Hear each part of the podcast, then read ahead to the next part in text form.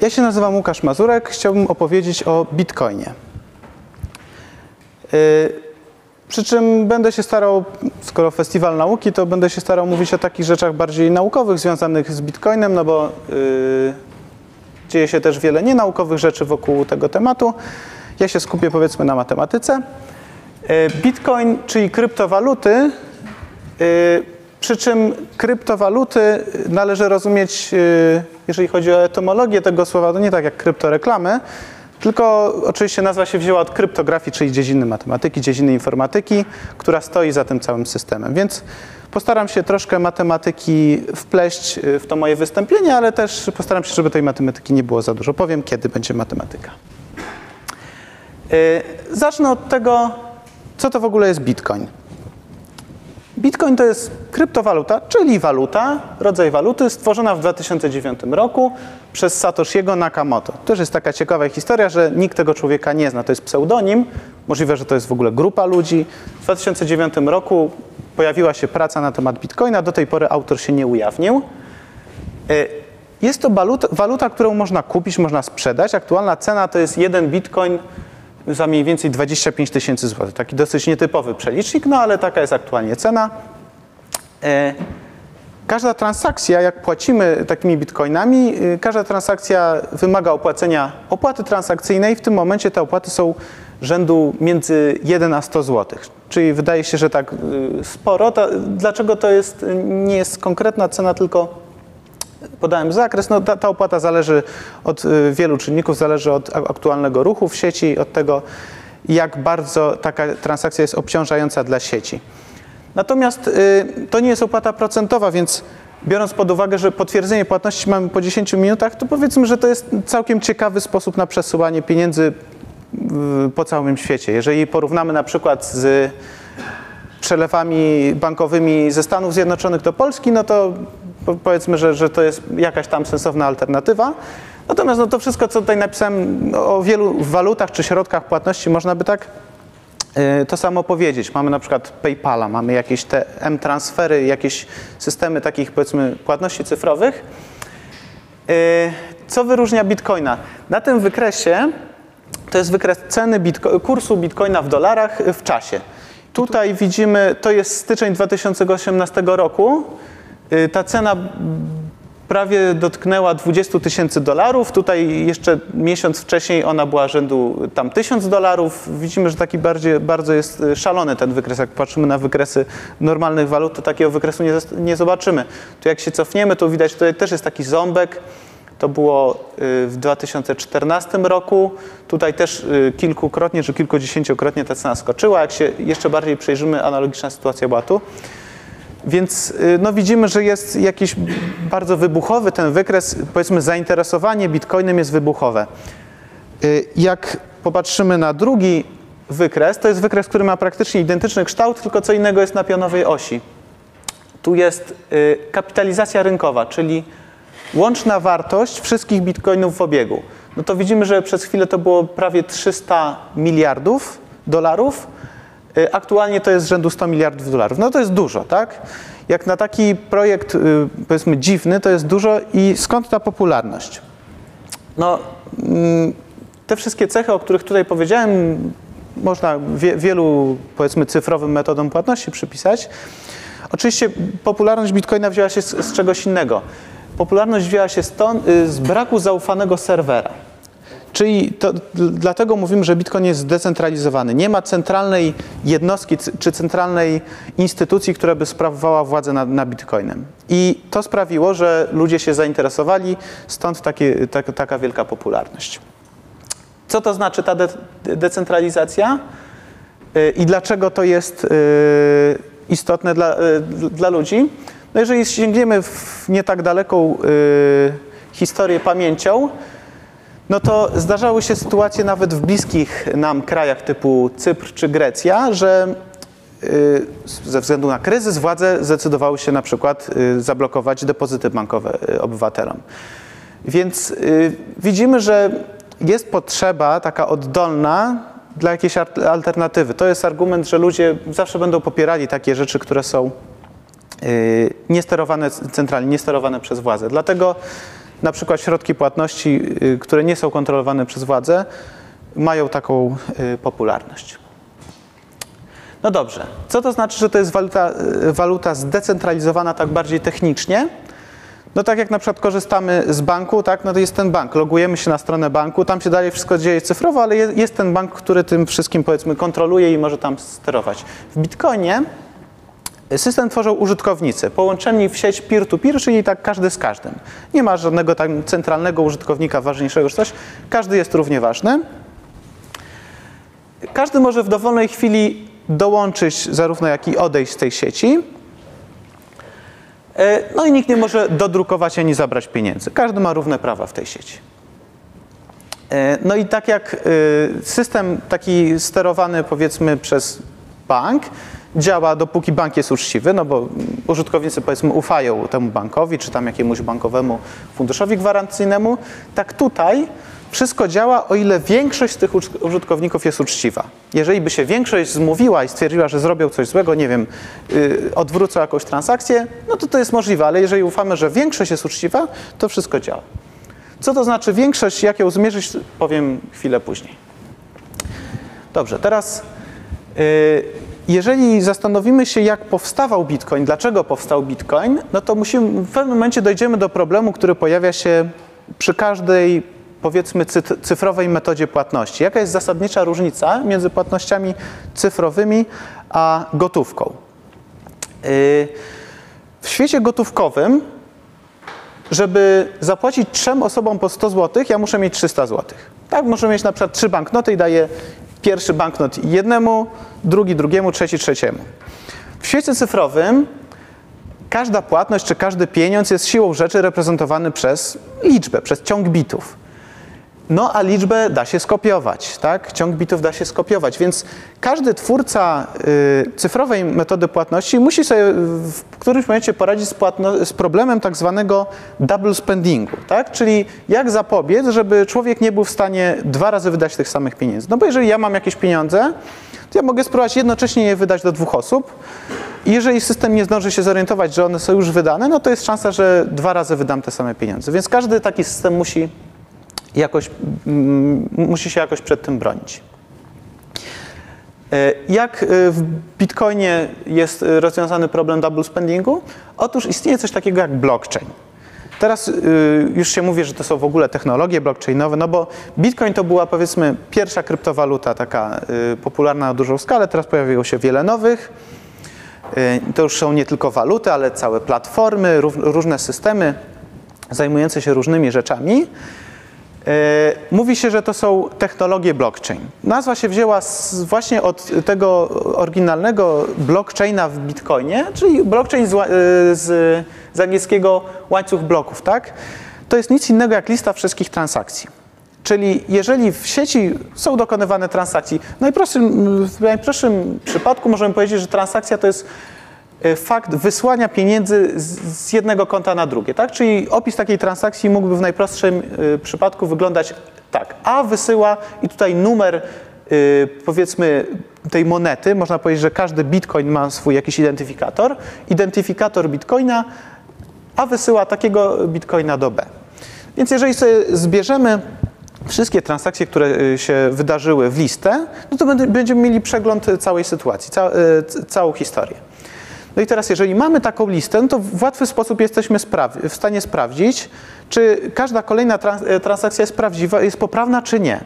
Czy ktoś nie próbuje na przykład zrobić double spendingu. No i jak mamy tutaj powiedzmy te cztery transakcje i zobaczymy sobie, że w ostatniej transakcji użytkownik A próbuje wysłać y, monetę o identyfikatorze 25EA i jakieś tam numerki dalej, to zobaczymy, że wcześniej taką monetę wysłał użytkownik B do użytkownika C.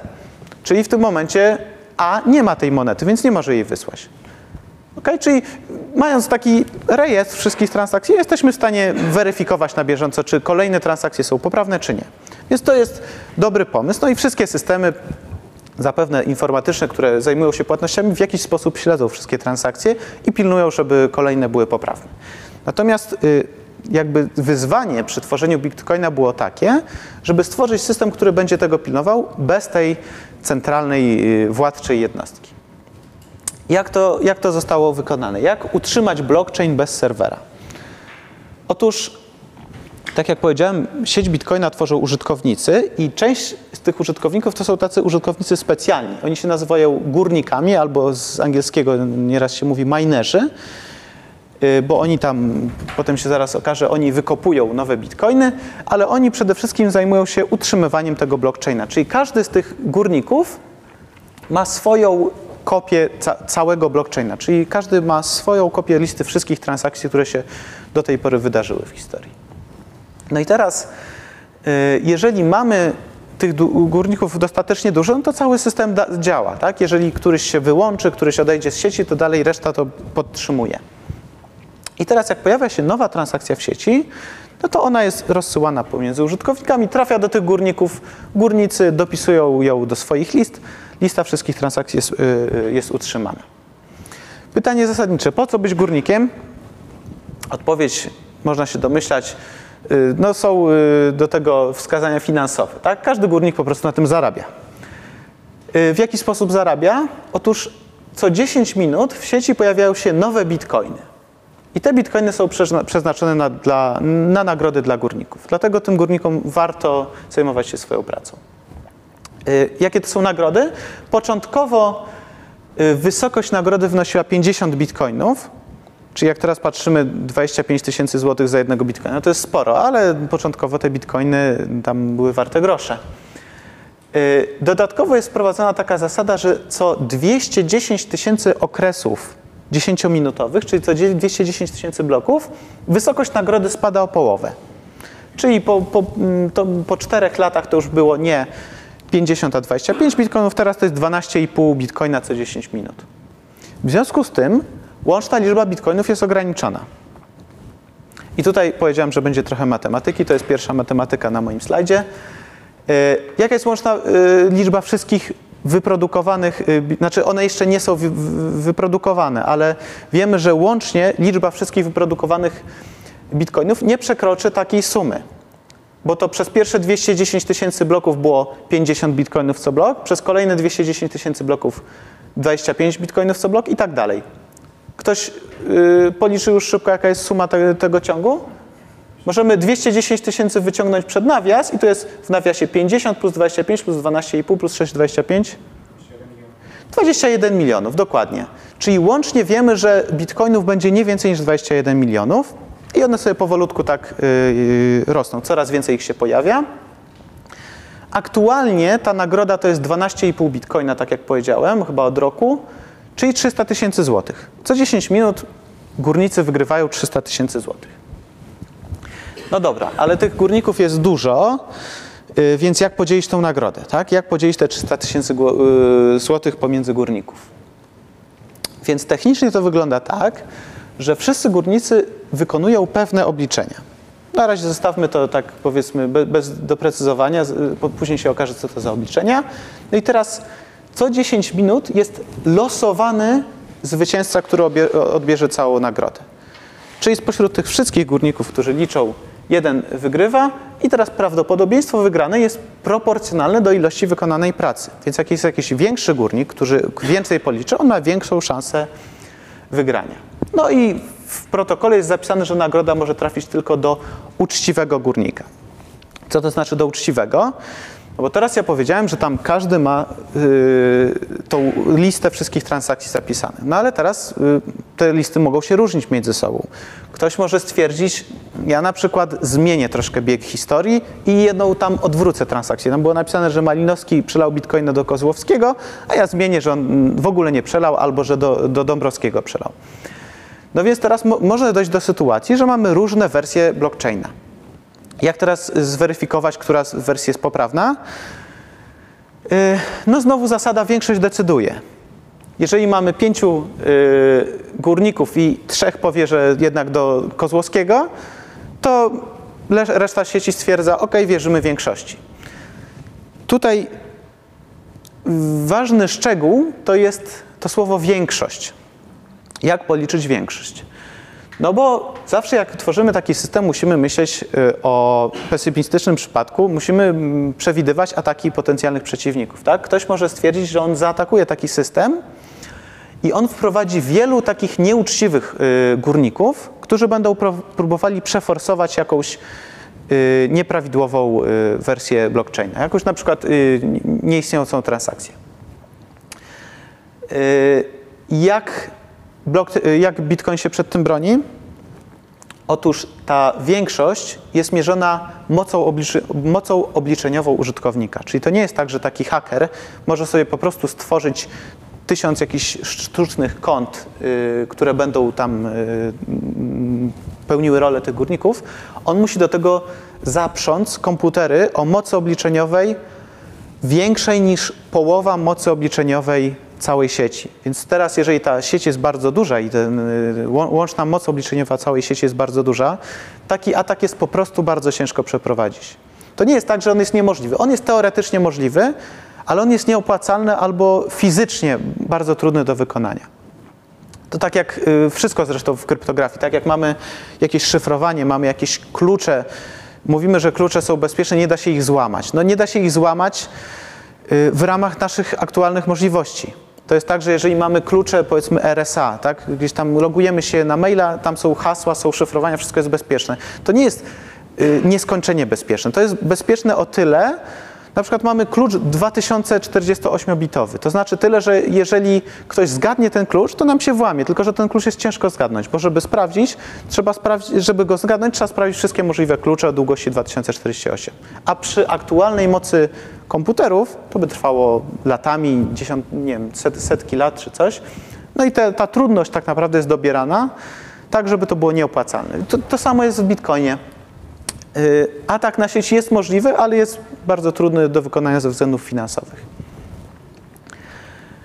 Y, dobrze, teraz jak zmierzyć tą moc obliczeniową? No bo mówimy, mówię cały czas moc obliczeniowa. Y, powiedziałem wcześniej, że prawdopodobieństwo wygranej jest proporcjonalne do ilości wykonanej pracy przez górnika. No to teraz doprecyzuję, co to jest ta praca i jak mierzymy tą, tą moc obliczeniową. Otóż to, co robią tak naprawdę górnicy, to z angielskiego nazywa się proof of work, to są tak zwane dowody pracy. Oni wykonują bardzo konkretne zadanie matematyczne. O, znowu matematyka się pojawia. To, co robią górnicy, to jest liczenie wartości funkcji haszującej. to jest konkretna funkcja, ona się nazywa SHA-256. To jest funkcja stosowana w informatyce. To jest funkcja matematyczna. To jest taka funkcja, która y, dostaje jako argument liczbę i zwraca inną liczbę z przedziału od 0 do 2 do 256. No i na przykład wartość tej funkcji h od 0 jest tyle, tak? To jest wartość funkcji h0, to jest wartość funkcji h1, to jest wartość funkcji h od 2. Nic, jak człowiek na to patrzy nieuzbrojonym okiem, powiedzmy, nic ciekawego tu nie widać, tak? Jakieś losowe ciągi cyferek. No i rzeczywiście to, ta funkcja tak, tak się zachowuje.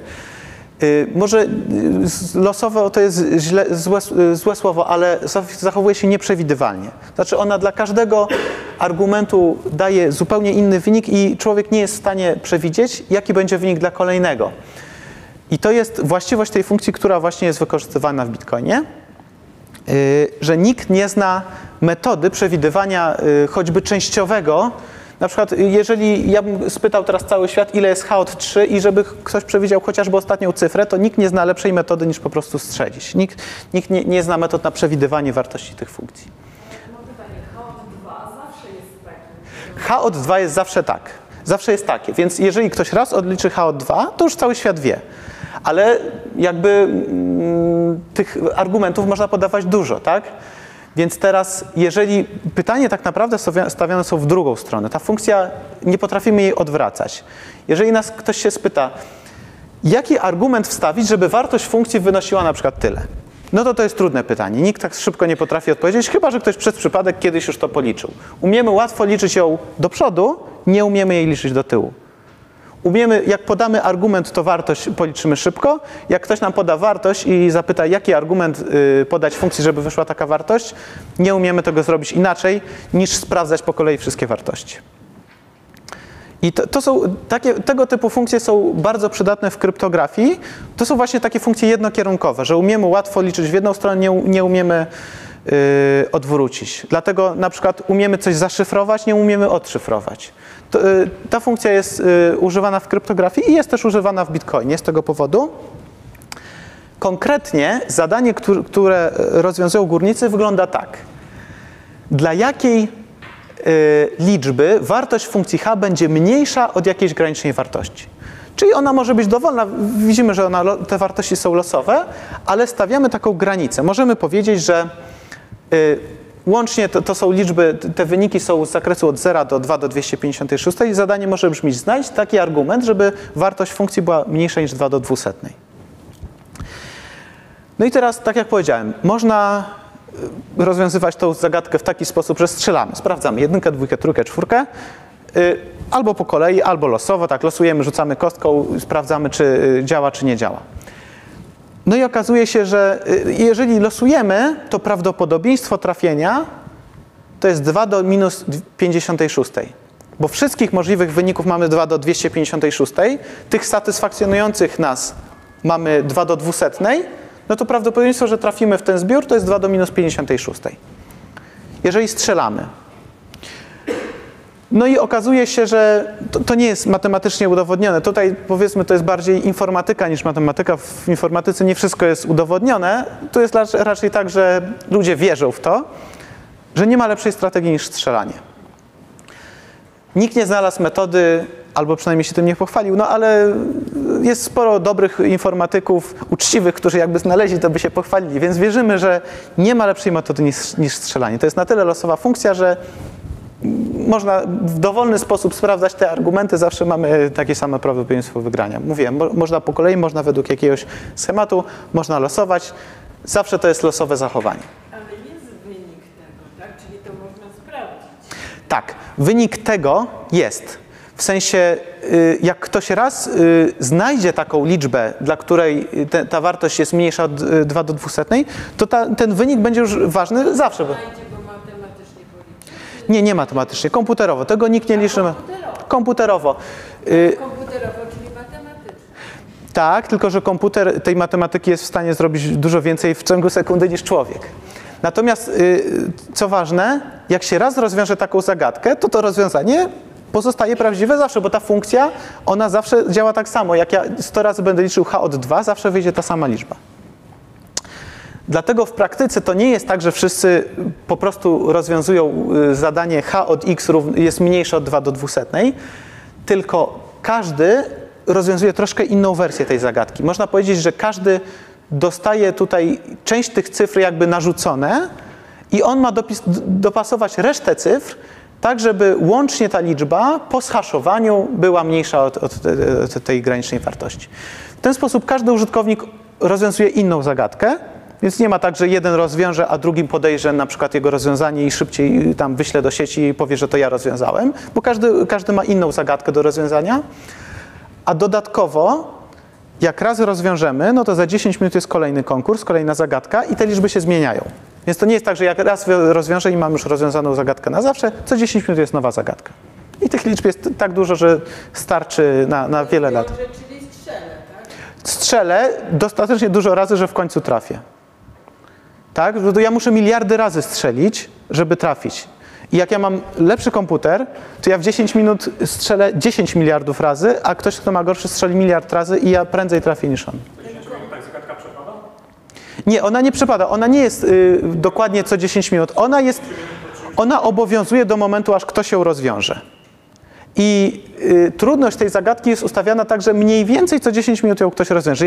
Jeżeli minie 10 minut i nikt nie rozwiąże, gramy dalej, aż ktoś rozwiąże. No ale prędzej czy później, przeważnie w przeciągu godziny już ktoś rozwiąże. Wtedy cała sieć wie, ok, tamta zagadka jest rozwiązana, nagroda wypłacona, y, robimy następną zagadkę nową. mhm. ten komputer. Tak, zaraz, zaraz o tym będę mówił. Ko komputery używane do kopania bitcoinów, no tak, właśnie skąd nazewnictwo? Powiedziałem górnicy, kopanie bitcoinów, koparki, no bo oni, tak jakby jest analogia do e, wydobycia złota, tak? Oni wykonują pracę i za to dostają wynagrodzenie, więc ktoś wymyślił, że nazwiemy ich kopaczami, tak? Górnikami oni kopią bitcoiny, jak, jak im się uda, wykopią, to dostają nagrodę. Więc oni pracują w kopalniach, mają koparki i to są rzeczywiście, można kupić taki sprzęt, który się nazywa koparka bitcoinów. Ale zaraz do tego dojdę, dojdę będę miał tam też jakieś, jakieś nawet zdjęcie. Yy, wracając do liczb. Nagroda dla zwycięzcy 12,5 bitcoina, czyli mniej więcej 300 tysięcy złotych. Prawdopodobieństwo wygranej proporcjonalne do ilości wykonanej pracy. No i teraz tak, ta trudność 2 do 200, ja tak powiedziałem 2 do 200, to nie jest zawsze 2 do 200. Ona jest dobierana tak, aby zagadka była rozwiązywana średnio co 10 minut. Czyli tak jak powiedziałem, jeżeli to nie jest tak, że po 10 minutach wyłączamy grę. Ludzie rozwiązują, aż rozwiążą. Przy czym, yy, no, jeżeli moc jest jakaś konkretna, to wiadomo, że mniej więcej raz na godzinę ktoś to rozwiąże, tak? Jeżeli moc nagle, moc sieci nam bardzo urośnie, jeżeli wejdzie jakiś duży górnik, który ma 10 razy większą y, moc niż reszta sieci, to wiadomo, że on będzie szybciej liczył. Jemu nie, nie trzeba będzie 10 minut, tylko jemu wystarczą 2 minuty. Więc y, jest taki mechanizm w Bitcoinie, który automatycznie dostosowuje tą trudność do, do tej mocy. Jeżeli moc y, całej sieci rośnie, to ten, y, ta trudność jest y, zwiększana, tak że, y, żeby mniej więcej utrzymać cały czas te, te 10 minut, średni czas rozwiązania zagadki. To nie jest, Prawdopodobieństwo, że ten z najsilniejszym jest dużo większy, jest nieproporcjonalne do, tak, cały czas ten, który ma więcej, ma większe prawdopodobieństwo wygranej. nieproporcjonalnie do, do tej... Do reszty. Tak, ale możemy policzyć też prawdopodobieństwo całej sieci. Liczymy łącznie moc wszystkich komputerów w sieci i liczymy, jakie jest prawdopodobieństwo, że oni wygrają. I to, to prawdopodobieństwo jest dobierane tak, żeby mniej więcej im to zajęło 10 minut. Jeżeli oni mają za duże to prawdopodobieństwo, wychodzi, że oni mają tak, taką dużą moc, że średnio co minutę by wygrywali, to zwiększamy trudność, żeby im było trudniej, żeby mieli cały czas co 10 minut. Dzięki temu ta trudność się zmienia, ale ten odstęp między blokami zostaje mniej więcej co 10 minut. Jeżeli każdy rozwiązał swoją zagadkę, jakie zdolaniamy zwycięzca? To jest y, rzadka sytuacja, ale ja też o tym powiem.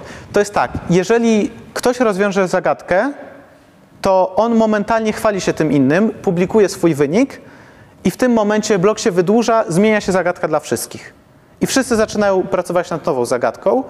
Tak naprawdę to to, że ja przepracowałem pół godziny na starej zagadce, to mi nie daje żadnej przewagi. Ja mogę zacząć teraz pracować na nowej. Ja cały czas mam tak samo. To jest tak jak y, rzucanie kostką, tak? To, że ja 10 razy wcześniej wyrzuciłem piątkę, to nie ma żadnego znaczenia. Ja cały czas jak rzucę 11 raz, to mogę wyrzucić z jedną szóstą prawdopodobieństwa każdą liczbę.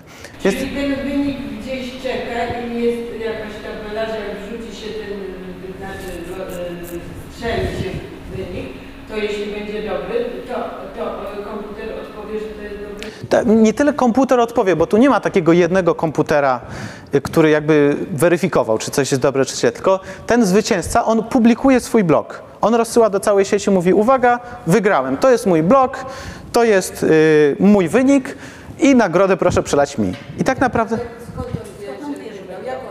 Bo, bo to jest bardzo łatwo sprawdzić, bo ta, y, tak jak powiedziałem, ta funkcja H o, to jest funkcja jednokierunkowa. Ją się trudno odwraca, ale łatwo liczy do przodu. Jeżeli on znalazł ten wynik, to wszyscy mogą bardzo szybko go zweryfikować, bo jak ja dostanę ten argument, to ja sobie u siebie na komputerze wstawię, policzę i wychodzi, aha, wychodzi 2 do 78, okej. Sprawdziłem, jest dobrze. I teraz reszta sieci akceptuje, jeżeli jest poprawny ten wynik i zaczyna yy, rozwiązywać nową zagadkę. Rozumiem, że ten proces decyzyjny jest też rozdystrybu- rozdystrybuowany. To nie jest jakieś centralne miejsce, które Tak. Tak, tak, tak. Ustalanie zagadek dzieje się tak naprawdę w sposób automatyczny. To jest tak, że jak pojawi, ja też zaraz do tego dojdę na slajdzie, ale to jest tak, że jak się pojawi nowy blok, to on jakby y, haszujemy cały blok, dostajemy nową jakąś liczbę, y, zupełnie nową, której nikt wcześniej nie znał i ta nowa liczba wchodzi jako te początkowe nadrzucone cyfry do kolejnej zagadki.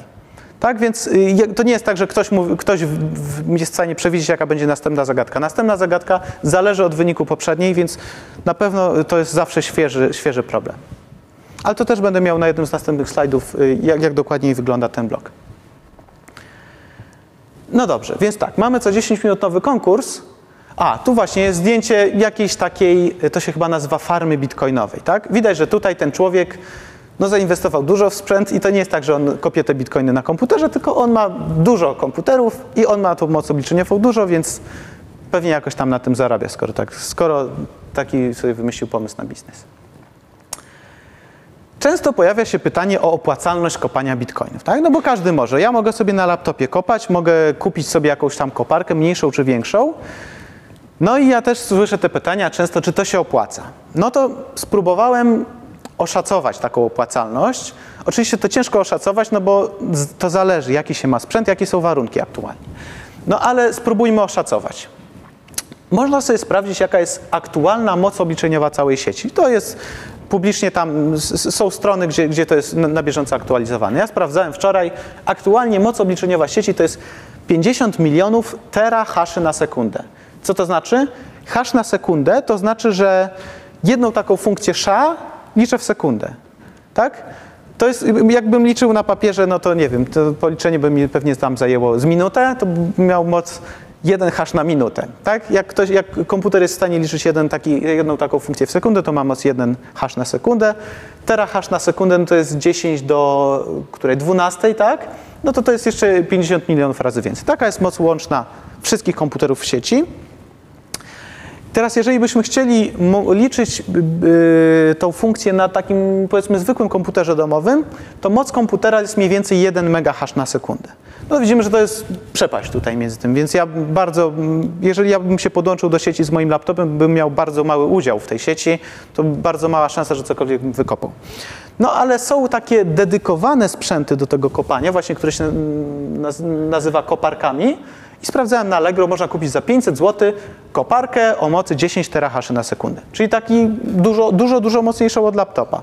To jest niby urządzenie tańsze od laptopa, ale tam są mm, jakby już na procesie produkcji te, tego sprzętu, tam są układy scalone, zrobione tylko po to, żeby liczyć tą funkcję. No i one rzeczywiście są dużo szybsze w tym liczeniu, ale nie potrafią robić nic innego, więc ten, ten sprzęt nie nadaje się do niczego innego niż do kopania bitcoinów. No ale okej, można kupić taką koparkę, ona ma wtedy 10 terahaszy na sekundę, tak?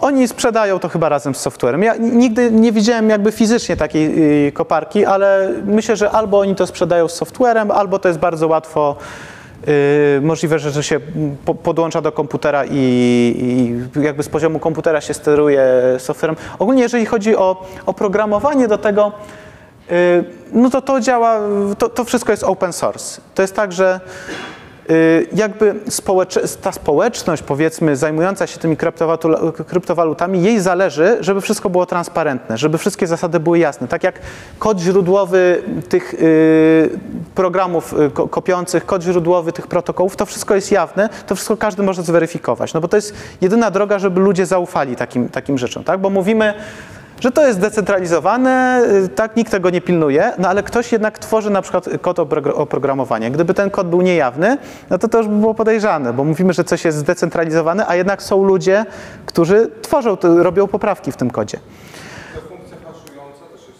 Funkcja, funkcja haszująca jest jawna i ona to jest używana na całym świecie, jest no, mm, powiedzmy, definicja tej funkcji jest na Wikipedii, myślę, że ma z pięć linijek czy coś. Trudność odwrócenia polega na tym, że to jest po prostu zbyt skomplikowane, nie dlatego, że nikt nie wie, jaka jest Tak, właśnie y, to jest tak, że w kryptografii im, coś- im coś jest prostsze, tak od strony zrozumienia, tym lepiej. Jeżeli zrobimy coś, co jest bardzo prosto zrozumieć, to prędzej ludzie uwierzą, że to jest trudno obliczyć. Bo jak zrobimy coś, co ma skomplikowany opis i powiemy, to jest funkcja nieodwracalna. Ale jak sam opis jest skomplikowany, to ludzie nie uwierzą. Może to jest odwracalna, tylko ten, co wymyślał, to tak sobie taką furtkę zostawił, że on umie odwrócić, a nikt inny nie umie. Więc na przykład ta funkcja, ona jest dosyć prosta i dlatego ludzie wierzą, że ona jest nieodwracalna. No i tak jest właśnie w tej sytuacji. Dobrze. Yy, wracamy do obliczeń, tak? Mamy koparkę, która ma 10 terahaszy na sekundę, moc całej sieci 50 milionów terahaszy na sekundę. Do wygrania 300 tysięcy złotych. Prawdopodobieństwo wygranej wyszło mi 2 razy 10 do minus 7. Podzieliłem moją moc, powiedzmy, że kopię tą koparką. Moją moc przez moc całej sieci podzieliłem. Tak, ja mam udział w sieci 2 razy 10 do minus 7, więc takie jest moje prawdopodobieństwo wygranej. Raz na tyle razy ja wygram, reszta wygra kto inny. No dobra, jak mam prawdopodobieństwo, mam wysokość wygranej, mnożę jedno przez drugie, mam wartość oczekiwaną wygranej. Czyli średnio co 10 minut ile będę wygrywał? Średnio będę wygrywał 6 groszy co 10 minut. Ok. Czyli co? Zainwestowałem 500 zł, co 10 minut zarabiam 6 groszy. No to po jakimś czasie tam nam się zwróci. Mogę to jakoś tam dalej liczyć. Mogę, mogę się... Nie, siedzieć nie, on liczy sam. Właśnie. to jest To jest... y, po, po kropelce wpadało, to fajnie. Dokładnie, więc są dwa problemy. Pierwszy jest to, co Pan powiedział, że wygrywa się całość. Druga rzecz, yy, nie powiedziałem o zużyciu prądu. Tak? Taki, taka maszyna zużywa prąd i jak y, spojrzałem na tą konkretną, zobaczyłem ile ona tam y, kilowatów pobiera, to mi wyszło, że ona, y, zużycie prądu wyjdzie 8 groszy co 10 minut, a zarobek y, potencjalny 6 groszy co 10 minut. Więc w tym konkretnym przypadku to są bardzo takie orientacyjne obliczenia. Wyszło mi, że będę tracił na tym. Ale dodatkowo właśnie duży problem jest taki, że ja nie zarabiam 6 groszy co 10 minut, tylko ja zarabiam 300 tysięcy złotych co 100 lat. Więc jak będę miał pecha, to ten komputer będzie chodził 100 lat, dopiero po 100 latach dostanę te 300 tysięcy złotych. Natomiast z tym problemem y, da się y, w łatwy sposób poradzić. Y, jak sobie ludzie radzą z tym problemem? Istnieją tak zwane kopalnie bitcoinów, po angielsku mining poole. To są takie stowarzyszenia, gdzie górniczy, górnicy łączą się w duże grupy i oni tak jakby pracują na jedno konto. W tym momencie wszyscy w, ty, w ramach tej kopalni rozwiązują tą samą zagadkę. Jak im się uda, to kopalnia dostaje pieniądze, no i górnicy dzielą się tym, tą wygraną proporcjonalnie do ilości wykonanej pracy. I to się da fizycznie zrobić, bo no rzeczywiście oni robią tą samą zagadkę, więc kto rozwiąże, to rozwiąże. Tak jest tak zrobione, że ten, kto rozwiąże, on nie jest w stanie sam jakby tej nagrody zgarnąć, tylko to musi przejść przez tą kopalnię, a do tego jest w jakiś sposób sprawdzane, kto ile tak naprawdę pracował i da się proporcjonalnie do tej pracy tą nagrodę podzielić. No i teraz jak spojrzymy sobie, to jest wykres tych kopalni bitcoinów aktualny, no to widzimy, że jest jakaś kopalnia taka BTC.com, która ma prawie 16% udziałów w sieci, więc ja sam kopiąc wygrałbym raz na 100 lat 300 tysięcy złotych, a taka kopalnia, ona wygrywa y, w 16% przypadków, czyli ona wygrywa, jeżeli jest co 10 minut jeden blok, to ona wygrywa mniej więcej co szósty blok. Czyli mniej więcej raz na godzinę ta kopalnia wygrywa. Jak jestem w tej kopalni, to ja wygrywam raz na, y, raz na godzinę, przy czym oczywiście wygrywam cały czas proporcjonalnie do mojej pracy. Ale to nie, y, jakby jest ta sama wartość oczekiwana, ale mniejsza wariancja. To nie jest tak, że ja wygrywam raz na 300, raz na 100 lat bardzo dużo, tylko ja wygrywam raz na godzinę bardzo mało. Więc y, no, w praktyce ludzie korzystają z tych, chyba że ktoś ma sam bardzo dużą moc, to wtedy on może sobie pozwolić na takie kopanie samodzielne. Tacy mniejsi gracze korzystają z tych kopalni, kopią w grupie. Dobrze. Teraz wrócę do blockchaina i przy okazji też odpowiem na trochę pytań, które się później y, pojawiły. Czy jeszcze można do tego, jest ryzyko, że któraś z tych kopalni będzie monopolistą. Zgadza się. To jest bardzo poważne ryzyko, bo ja powiedziałem, że wszystko działa, dopóki większość jest uczciwa. Co jeśli na przykład taka kopalnia by miała tutaj 51%?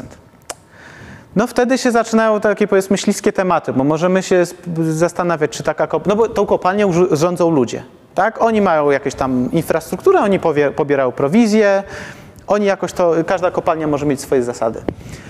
Była taka sytuacja kiedyś, że jedna kopalnia uzyskała 51% i ludzie się bali, że coś złego się może stać.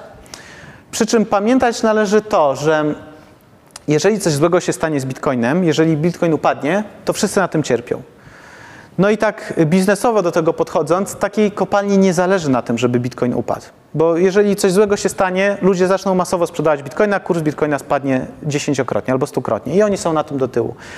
Więc ten mechanizm powiedzmy jakoś tak się samo stabilizuje. Tak? Rzeczywiście wtedy było przez moment 51%, nic złego się nie stało. Chyba ci z tej kopalni się zorientowali, że lepiej dla wszystkich by było, gdyby oni mieli mniej tego udziału i górnicy się poprzenosili do innych kopalni, jest sytuacja wyrównana.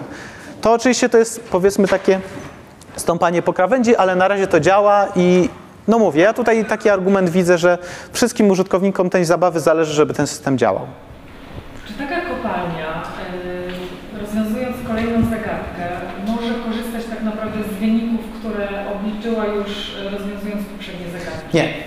Nie, y, dlatego to zaraz będzie też widać y, na tym, jak, jak powiem, y, jak dokładnie wygląda blockchain, ale każda, tak jak powiedziałem, moja dotychczasowa praca nie daje mi żadnej przewagi nad y, kolejną zagadką. Tak naprawdę, jak ja losuję kolejne y, liczby do sprawdzenia, to to, że ja sprawdziłem wcześniej miliard liczb, a jest drugi człowiek, który dopiero się dołączył i on y, dopiero trzy sprawdził, to ja mam cały czas takie same prawdopodobieństwo, że miliard pierwsza moja trafi, tak jak on, że jego czwarta trafi. Każde sprawdzenie jest niezależne. Już on zna, tak?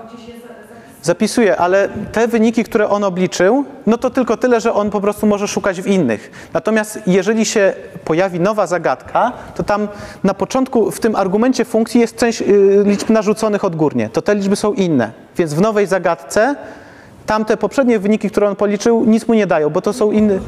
Nie powtórzą się, bo te początkowe liczby są inne. Więc on nie może tam. Dodatkowe liczby po pewnym czasie mogą się powtórzyć. Ich jest tak dużo, że one się prędko nie powtórzą. To jest tak, że one się pewnie nie powtórzą przez kilka lat czy przez kilkadziesiąt lat. Bo to jest tak, że te, ja tutaj obrazowo napisałem, że to są cztery liczby. Tak naprawdę to tam tych liczb jest y, kilkadziesiąt i tych początkowych jest kilkanaście. Y, to są na tyle, y, oczywiście te liczby specjalnie są na, na, na tyle duże dobrane, żeby właśnie nie było takich sytuacji, że opłaca nam się coś tam zapamiętać. Żeby zapamiętać te wszystkie, trzeba było na przykład bardzo dużo pamięci poświęcić. To jest tak dobrane, żeby nie opłacało się robić nic innego niż tak losowo szukać. Obliczanie, yy, znaczy tworzenie takiej kolekcji właśnie tej funkcji SHA nie ma żadnej praktycznej możliwości. Tak naprawdę te komputery obliczają tylko i wyłącznie, żeby się, Tak, tak, to jest- dla ludzkości innego pożytku. Dokładnie, to jest bardzo dobre pytanie albo bardzo dobra uwaga. Te obliczenia są bezużyteczne dla ludzkości. W sensie komputery pracują non-stop, pobierają mnóstwo prądu i liczą wartość jakiejś funkcji, która jest nikomu do niczego niepotrzebna. Dla... Nie, znaczy gdyby ktoś zbierał te... y, Nie, oni nie, nie, właśnie nie. To jest tak, że y, ten górnik, y, jakby, żeby trafić w to, w to, w to jedno rozwiązanie, on przeliczy miliardy innych, y, innych y, argumentów, ale on tego nie zapamiętuje, bo on by musiał na to mieć bardzo dużo pamięci. A te komputery w ogóle nie mają pamięci. One są stworzone nie po to, żeby zapamiętywać to wszystko, co policzyły, tylko żeby znaleźć to jedno. Więc tego, tych wyników pośrednich nikt nie zapamiętuje. Zapamiętywane są tylko te wyniki raz na 10 minut, a tego jest bardzo mało. To, to że znamy ileś tamtych, to, to, to jest... Znamy do tej pory 5... Na sieci ktoś być może zapamiętuje.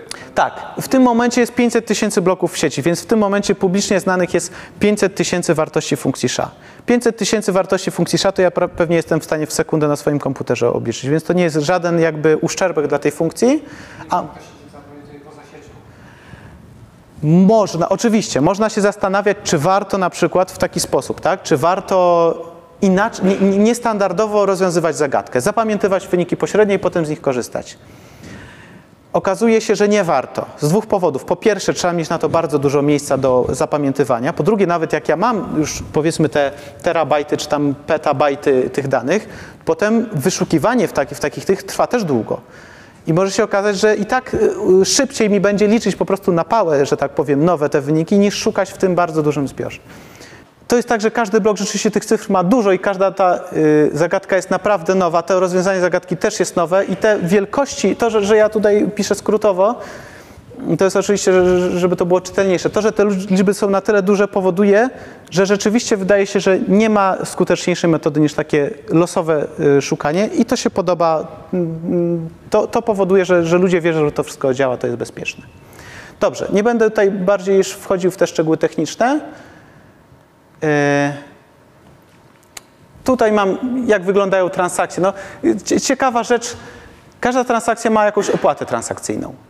To jest tak, że, że jak ja płacę drugiej osobie, to y, część mm, jakby z mojego konta muszę, poza tym co płacę, muszę zapłacić opłatę transakcyjną. Te opłaty idą do, do, do górników. To jest, Od kogo to się kupuje? Bo mój syn coś tam gdzieś kupił, ale nie pytał. Można kupić na giełdach. Są giełdy. Gie- Są giełdy internetowe.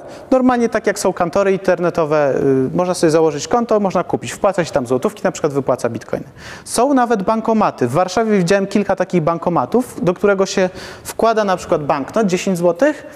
Na, na telefonie się wyświetla y, jakiś tam kod y, QR i na, to jest powiedzmy taki portfel na telefonie i te pieniądze automatycznie się przelewają w bitcoinach na, Ale zdaje się, że coś polski rząd nie lubi. Żaden rząd tego nie lubi, ale to jest ciężko. Po pierwsze, ciężko jest tego zakazać, bo to jest troszkę takie wszystko poza kontrolą, tak? Tego nie ma jak kontrolować. Po drugie, to też nie jest tak, że wszyscy tego bardzo nie lubią. Polski rząd nawet za, zaczął coś tam się z tym zgadzać, że to jest jakiś w tym sens. Jest duża dyskusja o podatki. Przez chwilę był taki dziwny pomysł, żeby opodatkować każdą transakcję bitcoinową, co było absurdalne, bo jeżeli człowiek y, rzeczywiście y, zajmuje się handlem, tym, tym ku- kupuje, sprzedaje te bitcoiny, to y, niektórzy robią kilkaset transakcji dziennie, od każdej by musiał zapłacić 2% podatku. Tak? To po 50 transakcjach już, już traci całe pieniądze. To, ten, przez chwilę był taki pomysł, on, on upadł. Ja, nie jestem ekspertem od podatków, więc też nie, nie znam może jakieś na 100% stanowiska. Wydaje mi się, że w tym momencie płaci się podatek od y, dochodu. Jeżeli ja w ciągu roku łącznie kupię bitcoiny za 100 tysięcy złotych i sprzedam bitcoiny za 150 tysięcy, to znaczy, że ja zarobiłem 50 tysięcy i od tych 50 tysięcy muszę zapłacić podatek dochodowy. Chyba taki jest w tym momencie status, y, jeżeli chodzi o podatki. Natomiast to nie jest zakazane. W niektórych krajach jest, w Polsce nie jest aktualnie. Skoro wprowadzają podatki, to stwierdzili, że może bardziej się opłaca opodatkować niż zakazać. Wiadomo. Dobrze, przejdę do podsumowania. Yy, nazwałem ten slajd korzyści i zagrożenia z technologii blockchain ogólnie, no bo ja mówiłem o bitcoinie, ale tak jak powiedziałem, powstały inne kryp- kryptowaluty, to jest wszystko znane pod nazwą technologii blockchain. Yy, zacznę od zalet tych, tej technologii. Yy, No pierwsza zaleta jest taka, nie można cofnąć historii. Tak? Jak raz się opublikuje tę transakcję w bloku, ten blockchain, powstaną kolejne bloki, praktycznie niemożliwe jest cofnięcie historii, nie da się tam nic zmienić. Druga zaleta, anonimowość. Pytanie, czy to jest zaleta? No, y, oczywiście anonimowość nam się kojarzy zaraz z jakimiś nielegalnymi biznesami. Tak? No bo y, no, smutna prawda jest taka, że rzeczywiście ten rynek kryptowalut w dużej mierze rozwinął się przy okazji jakichś powiedzmy nielegalnych y, interesów, tak? Bo wiadomo, że przestępcom lepiej będzie handlować bitcoinami niż przelewami bankowymi, tak? Bo nad przelewami bankowymi jest kontrola, nad tym nie. No ale jeżeli pomyślimy sobie o krajach, w których jest y, powiedzmy bardziej ograniczona wolność, no to widzimy, że jednak taka anonimowość może być przydatna też powiedzmy do takich uczciwych celów, tak? No więc to jest jakiś argument. No i ostatnia ta zaleta blockchaina, no ten brak scentralizowanej kontroli, tak? Że nie, nie musimy się bać, że nagle nam w wyniku kryzysu finansowego państwo nam zabroni wypłacać więcej niż 500 euro y, z bankomatu. No okej, Y, teraz do każdej z tych zalet y, y, przygotowałem taką powiedzmy kontrzaletę. Pierwsza zaleta, którą napisałem, brak możliwości modyfikacji. To ma między innymi taki skutek, co w przypadku kradzieży albo zgubienia bitcoinów. Tak? Ja mam na przykład bitcoiny na swoim komputerze w jakimś portfelu i mam tam hasło założone. Żeby dostać się do tych pieniędzy, muszę podać hasło. Jak zgubię to hasło albo zapomnę, nie ma niestety żadnej możliwości odzyskania. No i pójdę na policję. Policja mi nie pomoże, bo policja też nie jest w stanie tego odzyskać. To, to jest tak dobrze zabezpieczone, że nikt nie jest w stanie odzyskać, więc niestety yy, no nic z tym nie zrobimy, tak? Jak zgubimy. Co gorsza, jak nam ktoś ukradnie, to też z tym nic nie, nic nie zrobimy. Sam Bitcoin jest bezpieczny. Nie da się tak po prostu y, włamać komuś na konto i zabrać mu pieniądze. Ale żeby, y, tak jak powiedziałem, żeby kupić bitcoiny, kupujemy na przykład na giełdach. I te giełdy to już są systemy tworzone przez ludzi takie normalne, tak? To już ktoś rządzi tym systemem, on tam obsługuje. W 2014 roku została zamknięta giełda Mt. Gox. To była giełda największa wtedy na świecie, y, japońska giełda bitcoinów, która obsługiwała wówczas 70% ta- transakcji. Przepadło w tym momencie bitcoiny warte 450 milionów dolarów. Właściciele giełdy tłumaczyli się, zostaliśmy zaatakowani przez hakerów, niestety pieniądze przepadły. Problem jest taki, już kończę. Problem jest taki, że yy, nie jesteśmy w stanie stwierdzić, czy to był atak, czy właściciele przypadkiem sami nie upozorowali ataku na siebie. Tak? No bo można bardzo łatwo samemu siebie okraść. Nie, nie zweryfikujemy tego. Yy, niedługo później, w październiku 2016 y, 16, analogicznie zniknęła Polska. Była spora polska giełda Bitcurex. Tam to nie były takie kwoty, ale też miliony złotych na pewno. Znowu nie wiadomo, czy zostali zaatakowani, czy sami się okra- okradli. Inna ciekawa rzecz, treści są niemodyfikowalne. Co jeżeli ktoś opublikuje na blockchainie na przykład zakodowaną dziecięcą pornografię, coś, co nie wolno publikować, tak? Nikt tego nie zmieni, to będzie tam wisiało y, zawsze. Taka niestety właściwość Bitcoina. Ok, z tą anonimowością jak to jest? Niby anonimowy, ale tak naprawdę można wszystko prześledzić. Każda transakcja jest wypisana. Po nitce do kłębka my możemy sprawdzić każda, y, każdy pieniążek, skąd się pojawił, gdzie, gdzie przepłynął. No i teraz jakiś czas temu zamknięto dużą giełdę y, narkotyków, jakąś tam y, internetową. FBI op- opublikowało numer konta tej giełdy, którą udało im się przejąć i te, przejęli te pieniądze. Te pieniądze. Pewnym naukowcom udało się prześledzić ten graf, gdzie te pieniądze skąd, dokąd przepływało. Y, Sporo można było się dowiedzieć. Tak? Czyli tak naprawdę nie powinniśmy używać słowa anonimowość, tylko pseudonimowość. To nie jest tak, że nikt nie wie, gdzie, co się dzieje z naszymi pieniędzmi. Przepływy pieniędzy są doskonale znane, tylko nie mamy powiązania między pieniędzmi a konkretnym użytkownikiem. Jeżeli to powiązanie się znajdzie, to w tym momencie mamy już jego całą historię. To nie jest e, jakby dowód na to, że nie ma tej bezradności w przypadku zagubienia hasła. Znaczy, y, to jest tak, można wyśledzić, można wyśledzić skąd się wzięły pieniądze, ale nie można ich odzyskać, nie można cofnąć transakcji. To jest różnica. Tu jest wszystko jawne, w sensie można zobaczyć, co się działo z pieniędzmi, ale aktywnie nie da się cofnąć żadnej transakcji, nie da się zmienić żadnej transakcji. Więc jeżeli, yy, okej, jest szansa, że ja znajdę złodzieja, że ja wy, wyśledzę po tych przelewach i dopasuję, wiem, że to ktoś ukradł, ale dalej jak to wyegzekwować? Po pierwsze, raczej nie poznam jego tożsamości takiej rz- rzeczywistej, a po drugie, jak od niego te pieniądze wyegzekwować. No okej, To jak jest- to tak, ale jak e, tylko ja zapomniałam hasła do komputera, gdzie miałam e, dostęp do tych, że mam, nie wiem, 40 tych bitcoinów, tak? To na podstawie tych e, transakcji mogę tak naprawdę udowodnić, że zobaczcie, miałam te 40. Ale ko, komu udowodnić? Mogę sobie udowodnić, okej, udowodniłem, miałem te pieniądze, ale to nie zmienia faktu, że nikt mi tego hasła nie da. Jak No i- lista tych transakcji się wydłuża, to jest coraz więcej informacji, które mają wszyscy, to nie, nie zagraża nam, że kiedyś ona tak urośnie, że, y, że to będzie, że sieć będzie niewydajna?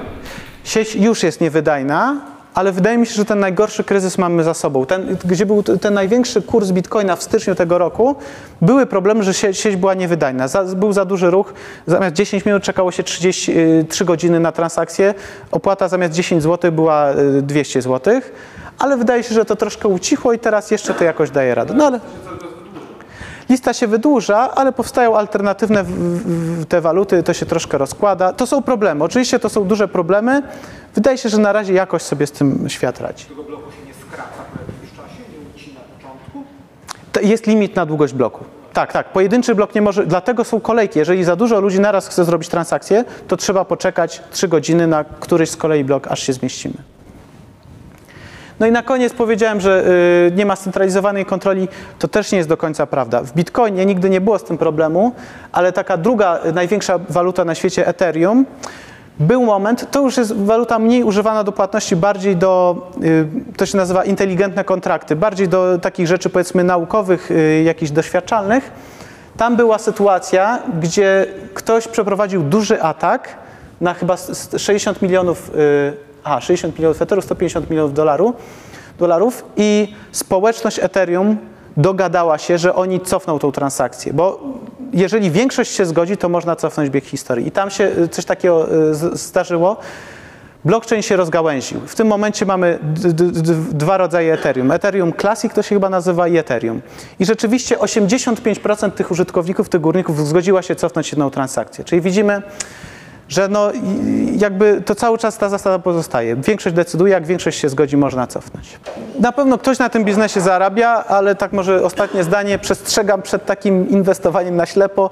Wiele ludzi na tym traci, więc yy, i to jest bardzo niepewny biznes. W sensie nie wiadomo, co będzie za miesiąc. To, tak, w każdej chwili to coś złego się może z tym stać. Ja nigdy nie inwestowałem w bitcoiny i jakby nie żałuję. A, no to skąd pan ma bitcoin? Znaczy, miałem, nie, oczywiście kupowałem bitcoiny, ale chodzi mi o to, że małe kwoty, tak? Dla, dla testów.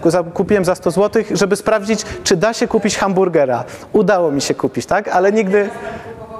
Nie, to było kilka lat temu. Te, te, teraz, no teraz tak już mówię, przy tych obecnych opłatach to, to jest niepłat.